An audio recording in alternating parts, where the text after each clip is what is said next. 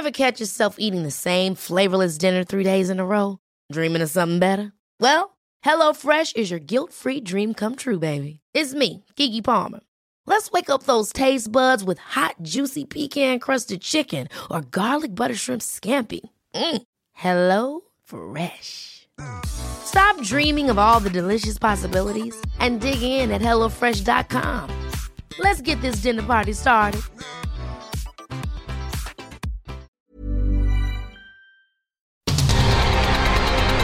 El Heraldo Radio presenta Cámara de Origen. Un espacio para enterarnos del trabajo de las legisladoras y legisladores en los Congresos de México. En Cámara de Origen tiene la palabra Carlos Zúñiga Pérez.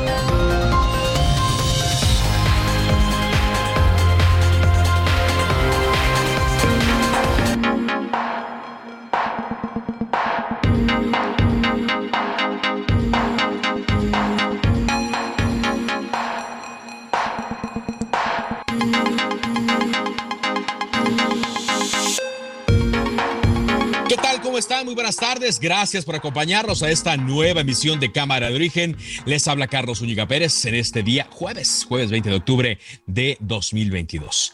Mientras el presidente Andrés Manuel López Obrador pide que se trate bien a los secretarios de la Defensa y de la Marina luego de la comparecencia ayer de Rosa Isela Rodríguez, secretaria de Seguridad y Protección Ciudadana, y presencia que aprovecharon algunos elegidos de oposición para hacerles fuertes reclamos a los eh, señores Luis eh, Crescencio Sandoval y al almirante Ojeda. El presidente dijo que se portaron groseros, que eran de mala entraña. Pero mientras eso pide el presidente, el secretario de Gobernación, Adán Augusto López Hernández, sigue de rijoso con algunos gobernadores. Ahora en particular, la ha agarrado en contra del gobernador de Nuevo León y va iniciando una guerra de declaraciones. No entendemos el sentido, pero ya lo había dicho aquí en Ciudad de México y luego le agarró contra Samuel García en eh, Tabasco y ahora en Tlaxcala, donde dice que eh, el que trabaja menos es porque es más inteligente por tradición. Esto es una alusión a lo que en algún momento declaró el gobernador de Nuevo Samuel García, en el sentido de que le consta que en el norte trabajan, el centro lo administran y al sur descansan. Una frase muy desafortunada, por cierto, de eh, Samuel eh, García hace tiempo, pero ahora la retoma Adán Augusto López Hernández. ¿De qué se trata y por qué pide paz y por qué pide buen trato cuando no lo ofrecen? Ellos tampoco. De eso vamos a estar platicando, por supuesto, en Cámara de Origen. Tendremos también las noticias del momento y las entrevistas relacionadas al quehacer legislativo.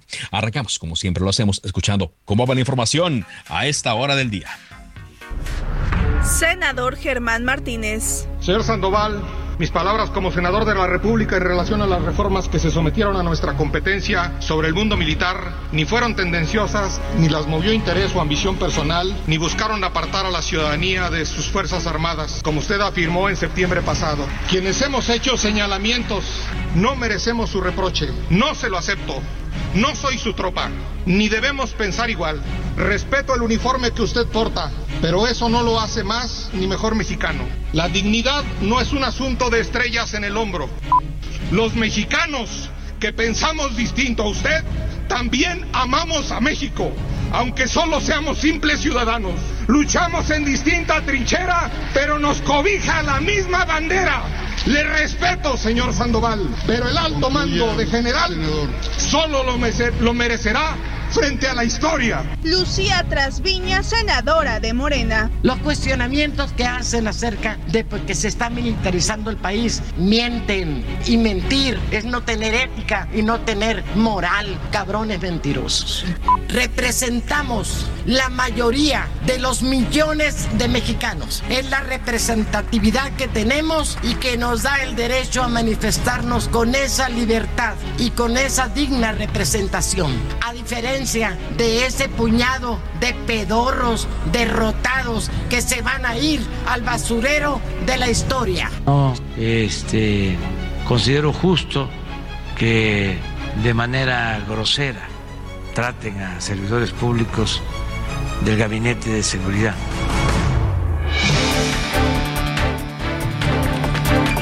Así los ánimos en estas fechas de octubre de 2022 y aquí más de la información del día. La Cámara de Diputados inició hoy la discusión de la Ley Federal de Derechos, primera del paquete económico propuesto por el presidente Andrés Manuel López Obrador para el 2023. Recordemos que falta también eh, algo que va a generar eh, mucha controversia, el paquete de ingresos y por supuesto el presupuesto de egresos de la federación. Morena en el Congreso de la Ciudad de México y algunos eh, de sus aliados en el Estado de México propusieron establecer un parlamento metropolitano para atender temas eh, comunes. Esto es algo que ya se viene hablando y que quizás sea necesario, toda vez que, bueno, muchas personas eh, convivimos en ambas entidades. se habla de que hay capitalinos de primera y capitalinos de segunda. Es interesante este planteamiento, más no sé, en medio de la eh, situación política que nos encontramos se pueda dar. Ojalá y sí. David León Romero, ex eh, coordinador nacional de protección civil, se presentó esta tarde a declarar en calidad de imputado en la Fiscalía Especializada en materia de delitos electorales sobre el caso de los videos en los que se le ve entregándole dinero en efectivo a Pío López Obrador, el hermano del presidente Andrés Manuel López Obrador.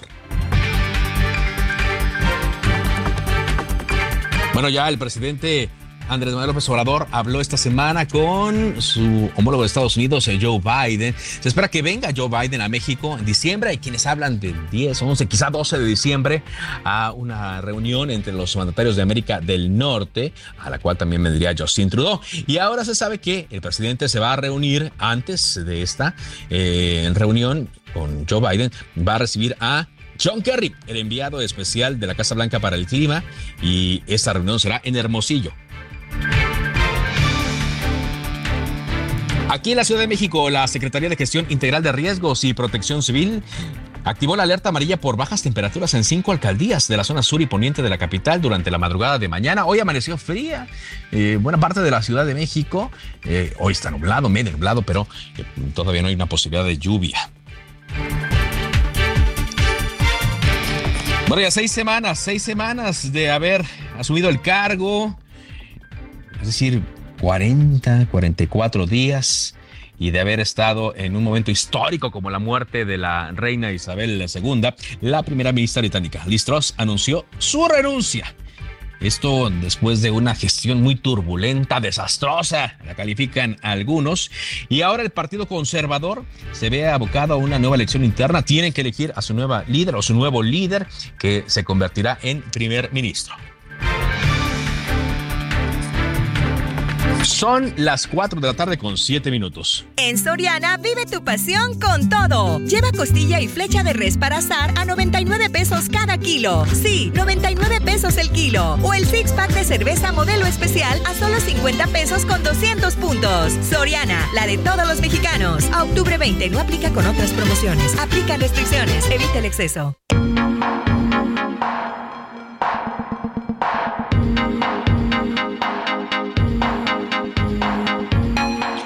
Vamos a la información de este día.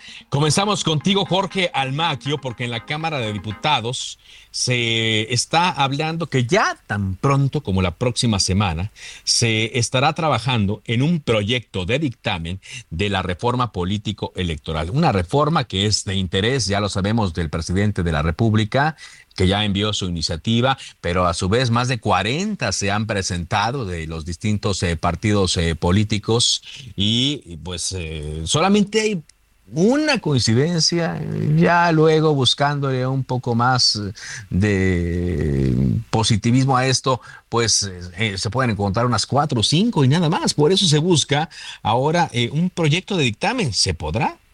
Vamos a ver. Jorge Almaquio, adelante con el reporte.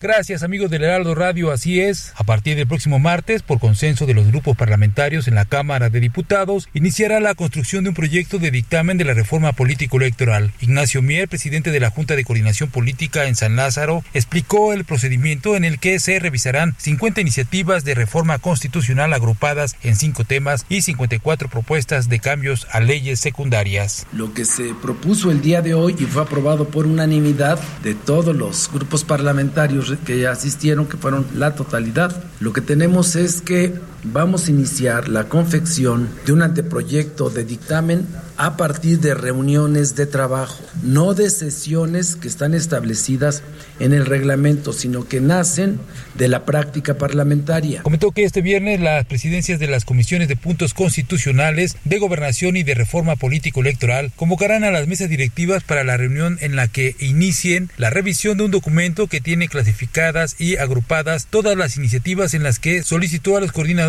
que se revisen para facilitar la discusión y cuáles entrarán en el análisis. Y en ellas también viene un análisis de cuáles son coincidentes. Le hemos pedido a los coordinadores de los grupos parlamentarios que revisen las iniciativas presentadas en lo individual para ver si el grupo parlamentario en su conjunto las hace suya o fue una iniciativa que solo parte del derecho que tienen las y los diputados de presentarlas. Si así fuera, vamos a tener la posibilidad de que el día martes se inicie formalmente el proceso de elaboración de un proyecto de dictamen. Tras señalar que los puntos para trabajar son instituciones electorales, partidos políticos, transparencia, fiscalización y régimen político, Mier Velasco expuso que el futuro del INE se dará a través de un consenso unánime y expresó que hay coincidencias con todos los partidos políticos, no solo con el PRI, en diversos temas. Comentó que junto con el inicio del análisis de la reforma electoral, el mismo martes, los integrantes de las tres comisiones legislativas definirán los tiempos para estar en posibilidades de tener un dictamen, votarlo para que pase al Pleno de la Cámara de Diputados. Amigo del Heraldo Radio, el reporte que les tengo.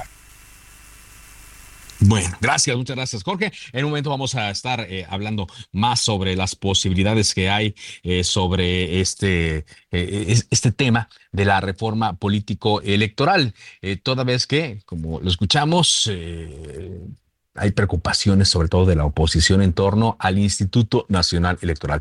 El Tribunal Electoral ya no tanto, si bien ha sido uno de los organismos autónomos que el presidente ha traído en la mira, uh, recientemente ya no ha sido tan crítico con ellos, pero sí sigue siéndolo con el eh, Instituto Nacional Electoral. La idea es que tenga menos consejeros y eh, pues eh, que haya cambios importantes en este instituto, cosa a la cual la oposición se opone. Y si bien se habla de que el Partido Revolucionario Institucional podría apoyar parte de esta iniciativa, hay senadores que están diciendo que no, que ellos no lo van a hacer, que no van a votar nada que perjudique al Instituto Nacional Electoral.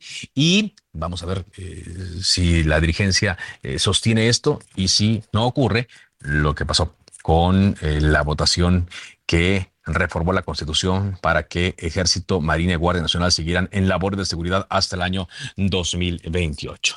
Así es que pues eh, vamos a, estar atentos de esta información. También en la Cámara de Diputados eh, hemos eh, conocido que se está debatiendo ya el paquete económico, ya son los tiempos para poder hacerlo, y de acuerdo a lo que trascendió el día de hoy, el presupuesto o la parte de la Ley Federal de Derechos ya fue aprobada. Ya, bueno, perdón, ya inició la discusión. Eh, lo que sucedió es que el proyecto presidencial no, no sufrió ningún eh, cambio, el proyecto, y este dictamen de la Comisión de Hacienda prevé la actualización de los cobros por la prestación de los servicios consulares, migratorios, aduanales, aeroportuarios, ferroviarios y en materia del espectro radioeléctrico, entre otros. Eh, y se actualiza de esta manera eh, la Ley Federal de Derechos. Se advierte por parte de la oposición que esta ley encarece insumos esenciales en materia del espectro radioeléctrico, también de derechos mineros, derechos por conectividad y la operación móvil, entre otros. El Partido de la Revolución Democrática también tiene sus observaciones por ejemplo, el diputado Marcelino Castañeda acusó al gobierno federal y a la mayoría parlamentaria de Morena de perfilar a México hacia un terrorismo fiscal para llegar a una dictadura. Bueno, pues mm, hoy se va a sacar seguramente este dictamen con el voto de Morena y sus aliados políticos salen, no se requiere una mayoría calificada y se espera que hoy mismo se vote la ley de ingresos 2023, que por cierto se está justo al límite del plazo para este efecto. Así es que van avanzando estas legislaciones el día de hoy, pese a las diferencias y pese a estas observaciones que hacen partidos de oposición, bueno, como lo hemos adelantado aquí, es muy seguro que no le vayan a hacer grandes cambios a este tema.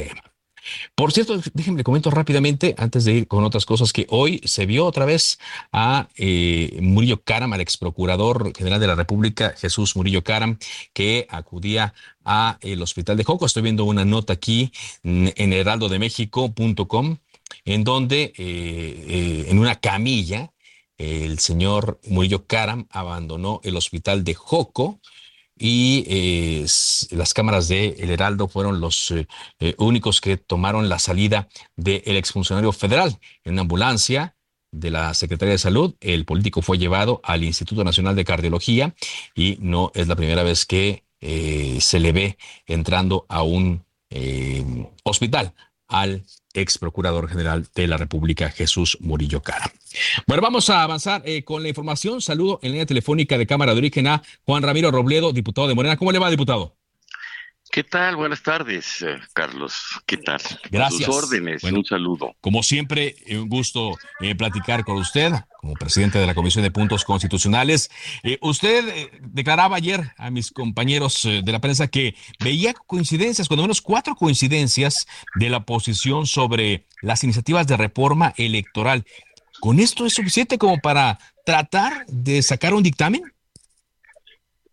Bueno, un dictamen puede salir fácilmente de cualquier comisión porque no requiere más que la mayoría absoluta, es decir, la mitad más uno. Lo importante es que ese dictamen soporte una votación calificada en el Pleno. Entonces, recuerde, requiere esos acuerdos políticos parlamentarios. Yo vi, veo cuando menos cuatro coincidencias entre la iniciativa del presidente que ha hecho suya Morena y el PT. El Verde iba a presentar otra propuesta hoy y la propuesta que hizo el PRI ante medios de comunicación. No ha hecho una iniciativa formal recibida aquí en la Cámara, pero en su postura. A partir de ahí, pues se puede empezar a discutir.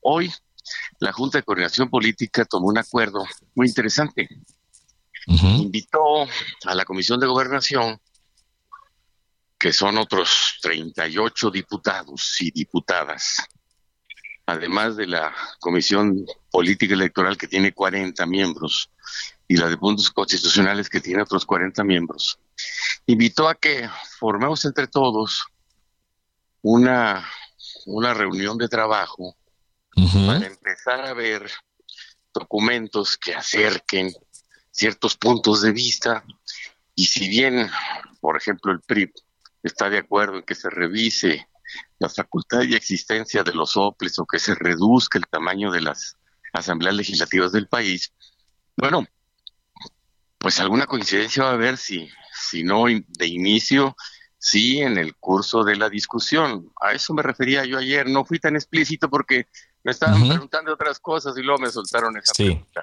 Eh, sí, por eso la idea de buscarlo el día de acuerdos sí los hay. Y si no los hubiera a nivel constitucional, pues sí los habrá en leyes secundarias.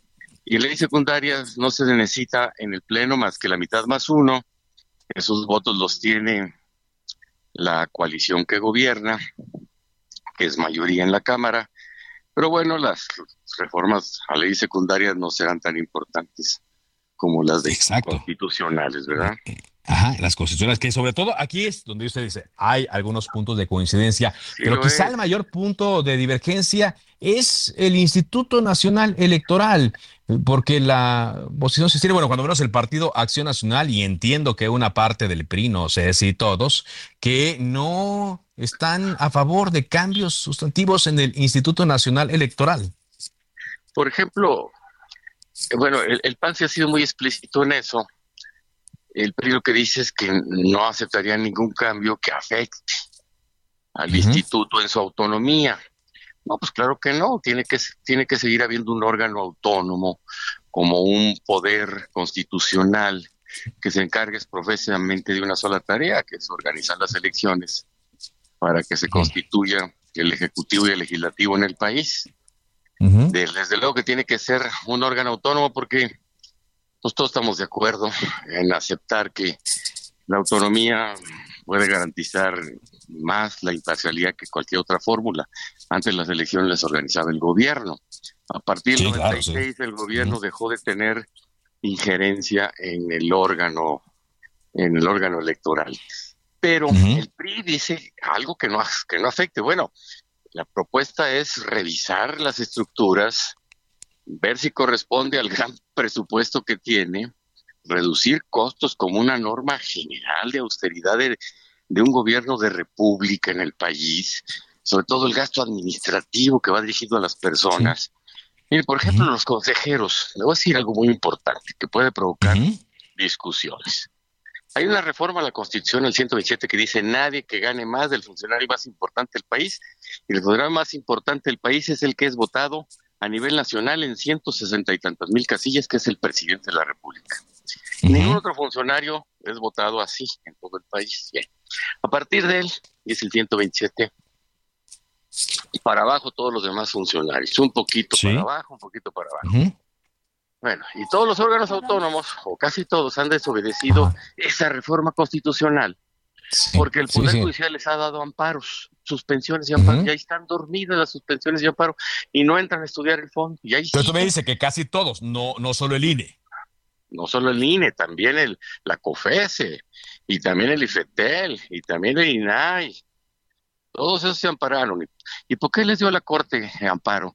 Pues porque se están beneficiando a sí mismos los ministros, porque hay una buena parte de los ministros que también cobran una cifra muy por arriba que la del presidente de la República. Por ejemplo, a ver, ¿es correcto eso? ¿Es correcto eso? Hay una disposición que dice que al ministro en funciones nunca se le puede retirar, reducir el, sueldo. Estamos de acuerdo. Nada más que vino una reforma posterior a esa disposición que dice nadie gane más que el presidente de la República porque un ministro designado por los otros dos poderes va a ganar más que el funcionario más importante del país. Eso tiene una buena lógica. Entonces, ese es un ejemplo que le pongo de cómo la discusión puede irse conduciendo a decir, a ver, no es correcto, no es moral, no es justo, no es legítimo, no es republicano que estén cobrando sueldos así, eh, que primero están más altos que comparativamente con los, que los del extranjero. Segundo, comparado con los promedios de ingreso de los mexicanos, pues los servicios públicos no tienen, no tenemos derecho a, a esos sueldos tan altos, tan elevados. se puede reducir el costo del personal de un organismo tan grande como el, en número, en estructura como el INE, sí se puede. ¿Cuánto? Va a una discusión, tampoco hay que ahorcarlo para que no pueda funcionar, no. Y mire, la discusión respecto de las personas y de los consejeros ya está fuera de, esta mesa, este, de, este, momento, porque hay cuatro consejeros de los once que ya terminan su periodo del año que entra, en abril. Sobre todo los dos, el presidente y otro, con el que ha habido más polémica de una de las partes, que es el grupo, que es Morena, termina su, periodo. Entonces, eso ya no está discusión. De veras, eh, entonces la revisión que puede hacerse al respecto, creo que puede darse en términos racionales. Términos de prudencia y de buena lógica. Eh, yo pues, lo que pues, estoy ahora, pero argumentos a usted que me deja dárselos, pero en la sí, mesa no, no, yo pues, habrá opiniones. Exacto. Eh, opiniones lo, estoy, tomando de usted, ¿no? Y es lo que puedo, lo que puedo asumir es que puede también cambiar lo que me, está diciendo. Pero mira, antes de que nos caiga eh, la guillotina, eh, sí ve posibilidades, cuando menos, de que no sé si con consenso o sin consenso, de que la próxima semana ya se comience a discutir una reforma electoral en el Congreso.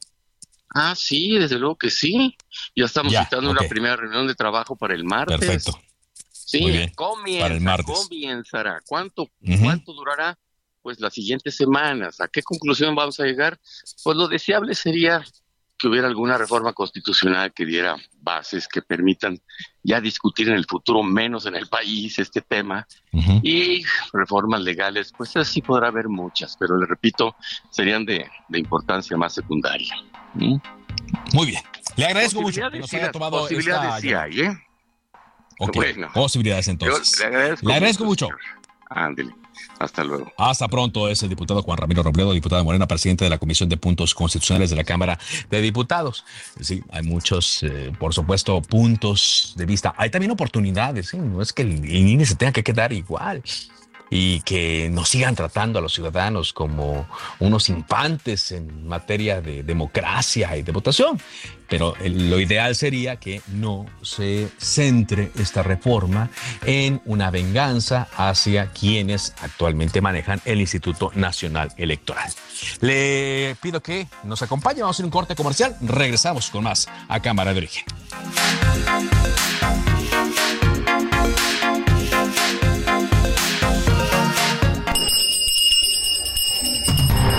Se decreta un receso.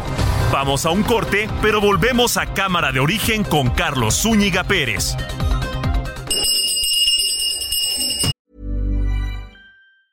Ever catch yourself eating the same flavorless dinner three days in a row? Dreaming of something better? Well, HelloFresh is your guilt-free dream come true, baby. It's me, Kiki Palmer. Let's wake up those taste buds with hot, juicy pecan-crusted chicken or garlic butter shrimp scampi. Mm. Hello Fresh. Stop dreaming of all the delicious possibilities and dig in at HelloFresh.com. Let's get this dinner party started.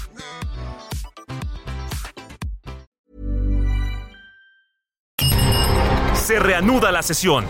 Volvemos a Cámara de Origen con Carlos Zúñiga Pérez.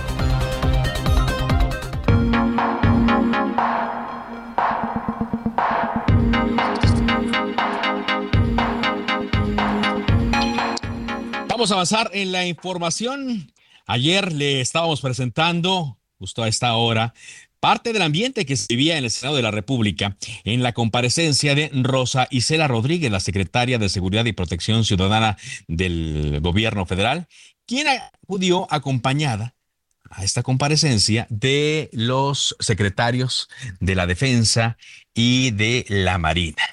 Hubo fuertes mensajes ahí eh, a los dos eh, eh, dirigentes de las Fuerzas Armadas, a los dos encargados de las Fuerzas Armadas aquí en el país. Pero hoy el presidente Andrés Manuel López Obrador pues hizo un, una defensa de sus funcionarios, eso sin que les preguntaran los reporteros. El presidente dijo que se trató de algo injusto, fue un trato injusto que le dieron a los miembros de su gabinete de seguridad pública dijo que no considera justo la manera en la cual eh, trataron de forma grosera.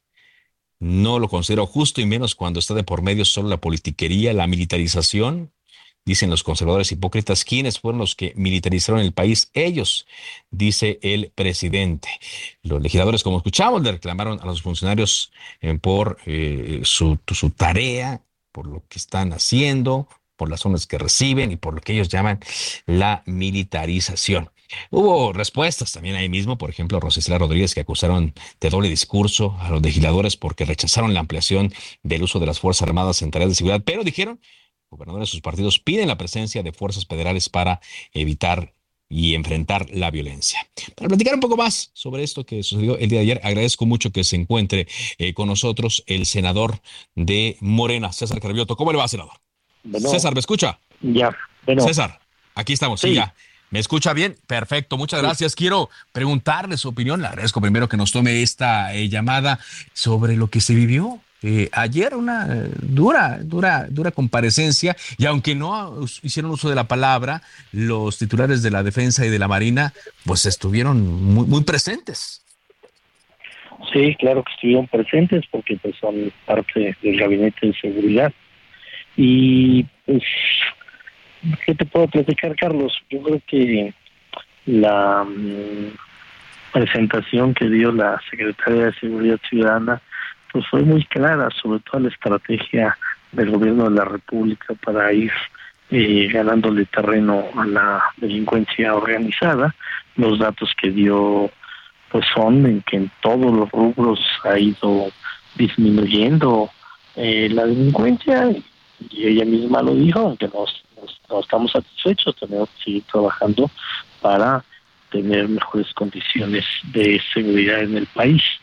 Y la oposición, como siempre, eh, insultando, mintiendo, agrediendo, diciendo que no sirve para nada las fuerzas de seguridad del país, eh, escandalizando con mentiras eh, de que estamos eh, militarizando el país, etcétera.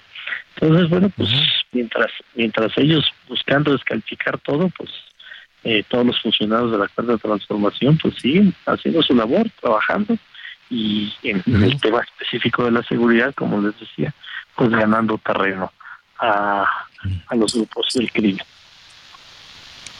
Ahora, eh, hay un reclamo también.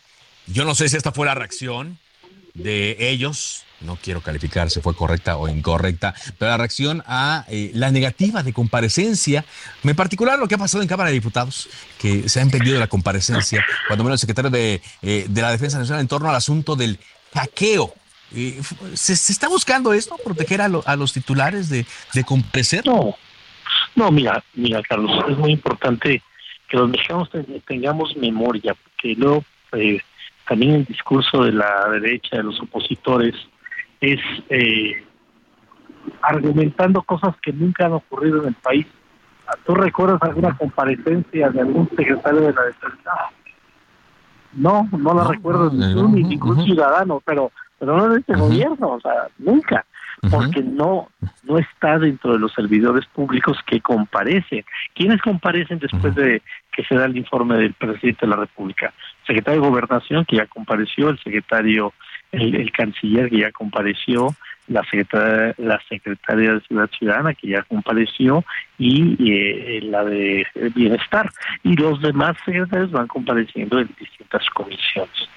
Ahora, con lo que aprobamos hace dos semanas, ya se ah, ya se especifica y se vuelve constitucional el que en una comisión bicameral, o sea, de diputados y de senadores, entonces sí, quienes están en las cabezas de los órganos de seguridad tienen que rendir eh, informes sobre sobre su trabajo.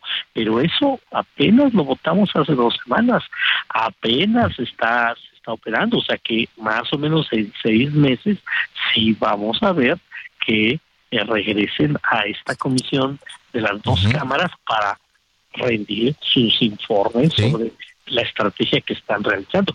Por cierto que esa reforma, que esa petición de que se incluyera que que rendieran, informes y que comparecieran fue de la oposición, pero ni con eso el PAN, Movimiento Ciudadano, votaron a favor de esa, esa reforma. O sea, son los que más, y los estos independientes, estos, senadores incolores, que, incoloros que yo les digo que no tienen ningún color, pero que son más de derecha que nada, son los que más reclaman que no comparece el secretario de la Defensa, pero cuando pudieron votar a favor para que ahora sí en una comisión bicameral eh, rendieran, informes, votan en contra. Es que es que todo el tiempo son contradicciones y contradicciones de parte de parte de ellos.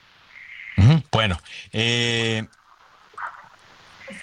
digamos, no es un mal antecedente esto de que no quieran acudir. Usted me dice la ley no lo contempla, no tienen por qué hacerlo, pero eh, tendrán que hacerlo porque ya la ley está así aprobada. Eh, cuando cuando se dé cuando eh, entre ya en vigor y pase el tiempo que se estipuló en los cambios constitucionales. Así es, eso vivimos nosotros con la con, los que ayer se subieron a la tribuna a decir que porque no comparecen, pues ellos votaron en contra. Es que son todo es por un lado dicen una cosa y actúan de otra, como la exhibida que le puso la secretaria de desarrollo de, la secretaria de, seguridad a la senadora Lili Telles. Por un lado diciendo que son este eh, que no sirven para nada la Guardia Nacional, este hasta hasta ha hecho algunas referencias bastante groseras y por el otro lado pidiendo seguridad para su familia, o sea, sirven para algo o no sirven para nada. Si pides seguridad para tu familia, pues es que crees que sí sirven para algo, pero parece que solo quieren seguridad para sus familias y no quieren seguridad para el resto de la sociedad, para el resto de los mexicanos. Eh, por eso yo hoy puse un tuit muy fuerte. Pero ahí, sí correspondería, ¿no? A, la Guardia Nacional. Es decir, si ella se siente que su familia está eh, amenazada, pues no hay otra más que la Guardia Nacional. ¿no? Pues claro, por ser un funcionario de, ese poder. por, supuesto que sí. El asunto es por qué entonces llega y se sube a tribuna y dice este que solo parecen damas de compañía. ese tipo de expresiones ha, ha, hecho a la Guardia Nacional. Ha dicho, solo parecen damas de compañía, que no hacen su trabajo. Pero por el otro lado, si pides que, que esos mismos que le llaman radicales este, cuiden a sus hijos, pues no, no se, no se vale. O sea, no se vale que con una mano digas una cosa y con la otra pidas otra. O sea, hay que ser congruentes y son muy incongruentes ella y los otros senadores que todo el tiempo están golpe y golpe a las Fuerzas Armadas, a las Fuerzas Armadas que nos ayudan cuando hay un terremoto, que nos ayudan cuando hay una inundación, que andan en las comunidades, que en muchos lugares si se salen las Fuerzas Armadas en temas de seguridad, la gente se queda desprotegida. Los que vivimos en la Ciudad de México, pues no lo vemos tanto, porque aquí hay una seguridad eh, por parte del gobierno de la Ciudad de México, de la ciudad bastante eficiente, pero en otros estados prácticamente es dejar en la indefensión a los ciudadanos es lo que no se vale por politiquería. Sí, no, no, eh, así es, digo, exacto, pero es un tema política. Yo, yo, estoy de acuerdo con usted en que pues hoy por hoy no hay quien defienda a la gente, hoy por hoy quien puede enfrentar a los delincuentes, sobre todo a los narcotraficantes y todo lo que ahora se llama delincuencia organizada, pues es la, la Guardia Nacional, es la Marina, es, es el ejército, pero ellos también, pues digamos, se, se, quedaron en medio de un tema político, ¿no? Ayer no, hablaban de militarización pero más que de, tener un militar en cada esquina, pues de todo el papel que ahora tienen los militares, ¿no? En, en, en, la vida pública del país. Ahora se les quiere dar una aerolínea. Bueno, todavía no, eso todavía no es este, algo que sea concretado. Pero, por ejemplo, ¿a poco no hizo un buen trabajo con lo del aeropuerto? Qué empresa hubiera hecho eh, un aeropuerto con los, los dos años y pues no es que también hay que reconocer la eficiencia de una institución cuando funciona. Es que parece que ahora ya todo lo que todo lo que huela a Secretaría de Defensa está mal como lo hemos dicho en, reiterados debates allá en el Senado. Esos antecedentes de, de violación de derechos humanos, el 68, el 71, Ayotzinapa, eh, Tlatlaya, Nochistlán, siempre fueron instrucciones de mandos civiles. El responsable último de las Fuerzas Armadas en este país es el presidente de la República, que es un civil.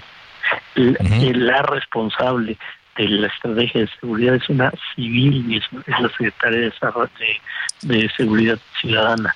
O sea, entonces, si tenemos que reprochar acciones del ejército, tenemos que reprochar de quién les ha mandado a dar a, a, golpear a los a los ciudadanos, a disparar en contra de ciudadanos, siempre han sido civiles.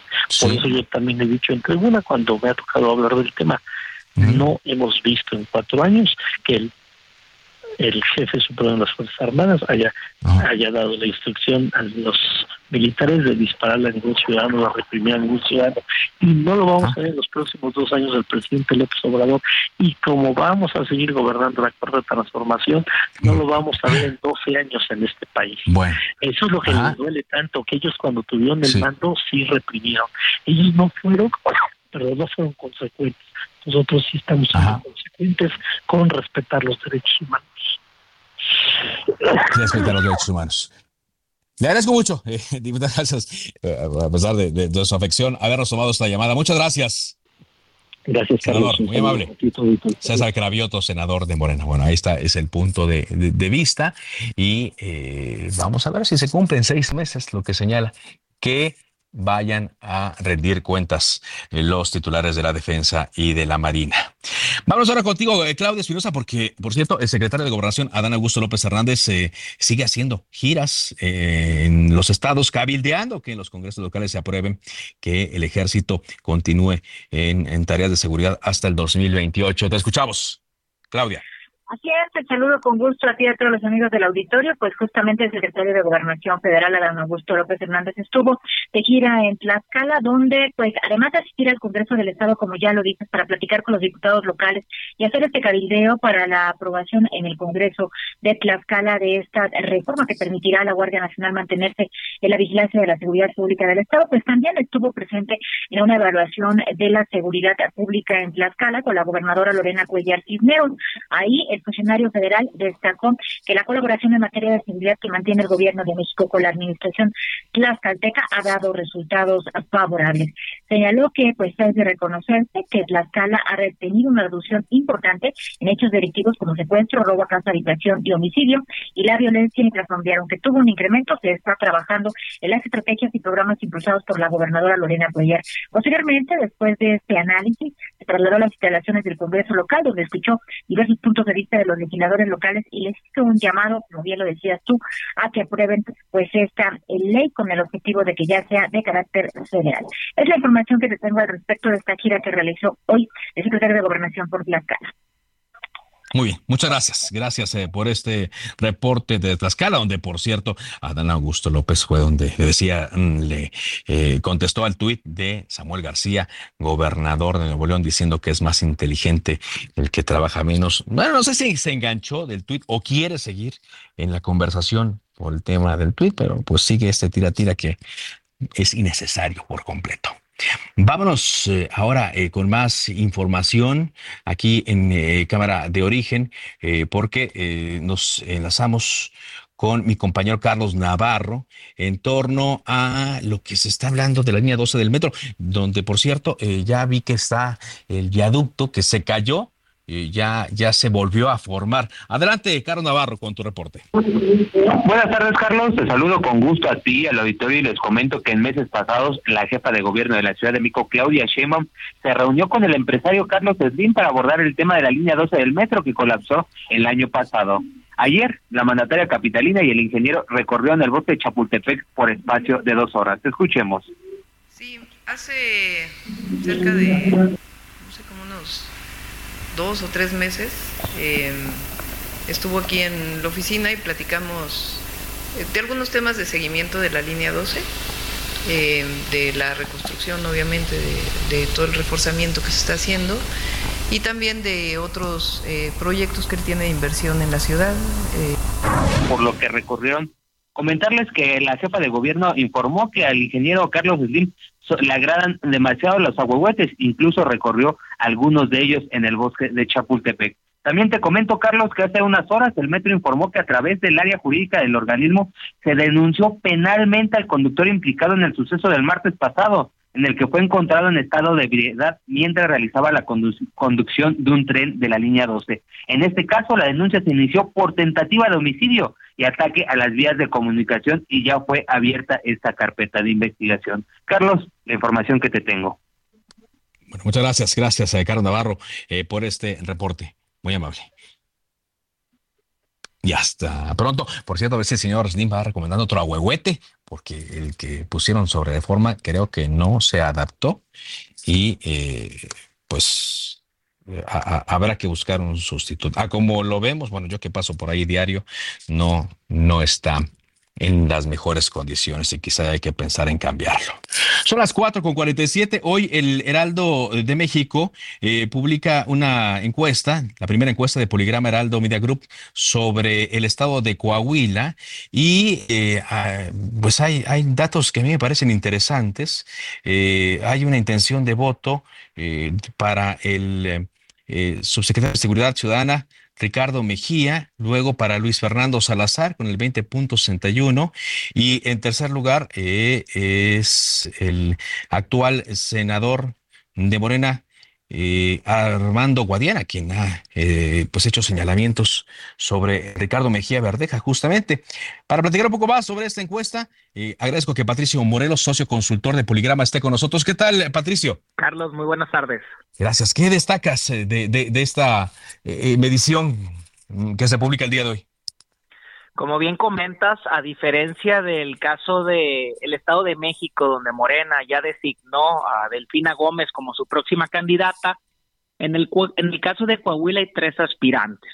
En esta ocasión quisimos hacer una medición en la cual le preguntáramos a los coahuilenses si ellos pudieran elegir quién debería de ser ese candidato. En la primera posición tenemos al subsecretario de Seguridad, Ricardo Mejía, con el 22.58% de las preferencias, seguido muy de cerca por Luis Fernando Salazar, un personaje conocido, con el 20.61%, y en la tercera posición al senador Armando Guadiana con el 18.80%. Es decir, entre el primero y el tercer lugar hay una diferencia de poco menos de cuatro puntos, de 3.7 puntos. 3.7 puntos, ¿no? Que bueno, en política es eh, a veces remontable. A mí lo que me llama la atención es que, pues, un funcionario que se dice no ha pisado o no ha tenido un cargo, una visibilidad local reciente en Coahuila tenga estos números. Lo que yo intuyo, pues, es que pues por la exposición que tiene en las mañaneras. Pareciera que las mañaneras sí benefician. Es correcto, si bien Armando Guadiana y Luis Fernando Salazar vienen realizando esfuerzos con Morena desde hace algunos años en Coahuila, en el caso de Ricardo Mejía, la exposición a un costado del presidente López Obrador en las mañaneras, además de estas señales desde México de que tendría el apoyo del presidente y también del partido, pues lo ha ayudado a reposicionarse en un estado como Coahuila y que hoy lo tiene en el primer lugar muy cerca de sus oponentes en el primer lugar. Ahora, eh, también me llama la atención eh, estos números de la primera encuesta de Poligrama y Heraldo Media Group por eh, lo que ocurrió esta semana cuando el senador Guadiana pues se pone esta carta, se la envía al presidente López Obrador, denuncia a Mejía, denuncia también al vocero presidencial y eh, quiere decir que pues están divididos, hoy por hoy están divididos, porque también he visto eh, cierto activismo de algunos morenistas en contra de el, otro personaje, de Luis Fernando. Es decir, eh, ¿esto podría moverse todavía? Hoy estamos hablando de quién sería el candidato a la gubernatura, pero el reto más importante es poder ganarla en un estado donde nunca ha perdido el PRI y donde Morena no ha logrado tener votaciones que le permitan ganar las principales ciudades. Quizás el reto al día de hoy es definir a un candidato, pero además definirlo en unidad y que esto les pueda permitir construir un proyecto sólido en un intento por hacerse de la gubernatura. Muy bien, entonces hay que hacer la creación, por supuesto. Esta es una medición interna. Digo, vaya, no interna, es solamente de Morena. Todavía no se contempla las preferencias por otros eh, partidos, que ahí es donde va a ser eh, lo, bueno, ¿no? Lo interesante, y más cuando ya se definan eh, todos los, los, candidatos y todos los eh, representantes que habrá en esta elección. Así que, por lo tanto, pues eh, tenemos que estar muy, muy atentos. Esta encuesta, Patricio, se levantó antes de la carta de el senador Guadiana. Se levantó justo en estos días, el 17 y 18, digamos que muy reciente la carta que, que difundió. Muy reciente, sí muy, muy reciente, digo, todavía no sabemos si, si el impacto allá fue mayor, digo, fuera de lo que lo tratamos en las eh, columnas, en las notas y, en los medios eh, de comunicación. Pues se va a poner interesante esta campaña como las otras, por supuesto, y será un gusto seguir platicando contigo, Patricio, de las mediciones que vayan haciendo. Estemos atentos. Muchas gracias, Carlos, por el espacio. Gracias, Patricio Morelos, socio consultor de Poligrama. Muchas gracias por eh, eh, tomarnos esta llamada. Bueno, pues ya se aprobó en Cámara de Diputados, tal cual se lo habíamos adelantado, ya se aprobó la ley de derechos con el apoyo de Morena y de sus aliados políticos y eh, hay señalamientos, como le decía, en torno a la ley sobre todo con los ingresos mineros. Los diputados de oposición dicen que con esto los ingresos mineros irán a las obras del presidente Andrés Manuel López Obrador, por lo que votaron en contra. Hoy mismo se va a eh, votar la ley de ingresos, donde seguramente habrá asegúnes, pero donde se esperan sesiones, no, no sé si quiero decirles si largas, sí cuando menos complicadas, es cuando se vote la ley de egresos, que es en donde se va a gastar el dinero, porque ya sabemos que hay eh, señalamientos de la oposición de que se está gastando más dinero en las obras y menos dinero en eh, la salud, en la educación y en eh, otro tipo de beneficios sociales. Así es que atentos a lo que ocurra en las siguientes semanas. De esta forma llegamos a la parte final de Cámara de Origen. Gracias por habernos acompañado. Siga en la sintonía de Heraldo Radio. Les recuerdo que viene referente informativo. Mi nombre es Carlos Zúñiga Pérez le recuerdo mi cuenta de Twitter es arroba carloszup. Así me puede encontrar también en todas mis redes sociales, carloszup. Por ahora es cuanto. Buenas tardes.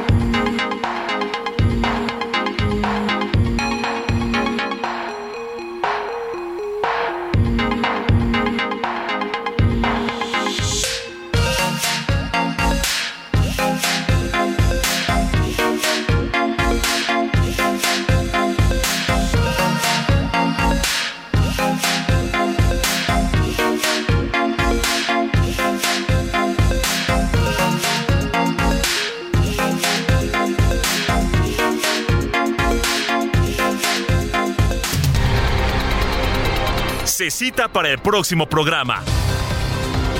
Cámara de origen, a la misma hora, por las mismas frecuencias del Heraldo Radio. Se levanta la sesión.